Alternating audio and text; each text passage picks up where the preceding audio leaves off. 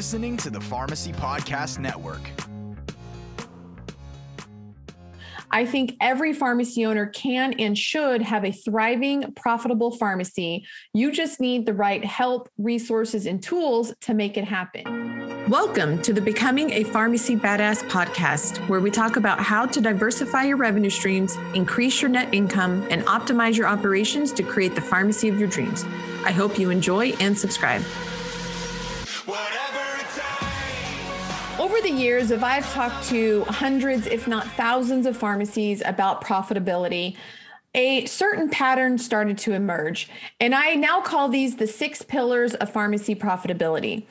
These are really the six main categories or the overarching strategies that you need to focus on if you want to improve the profitability of your pharmacy.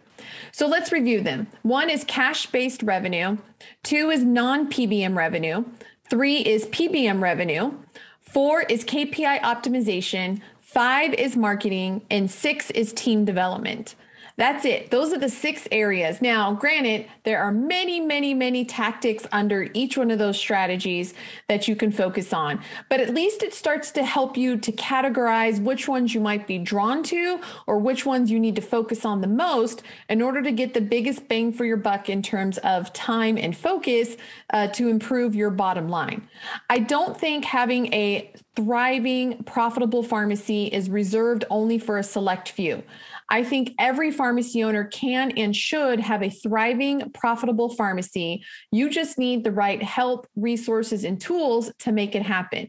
And that's really what these six pillars of pharmacy profitability profitability are all about.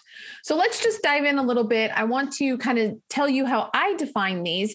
And really, everything that you can do to improve your profitability fits into one of these, sometimes even multiple categories. But if you happen to find something that can improve your profitability that doesn't fit into one of these pillars, please call me right away.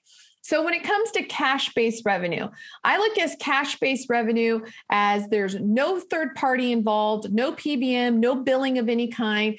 You hand a product to somebody and they give you cash. Uh, and therefore you get to turn that inventory into revenue immediately. There's no waiting on your money. There's no, you might have to wait for a credit card the next day, but that is the extent of it. And so this is typically like your over the counter products where you sell somebody something, you can, you get to create your own demand, you get to create your own education and draw people in, they purchase from you, and they leave a happy customer, and you leave a happy pharmacy owner with more money in your bank account. Now, non-PBM revenue, uh, there there can be confusion or conflation with with cash revenue because cash revenue technically is a type of non-PBM revenue.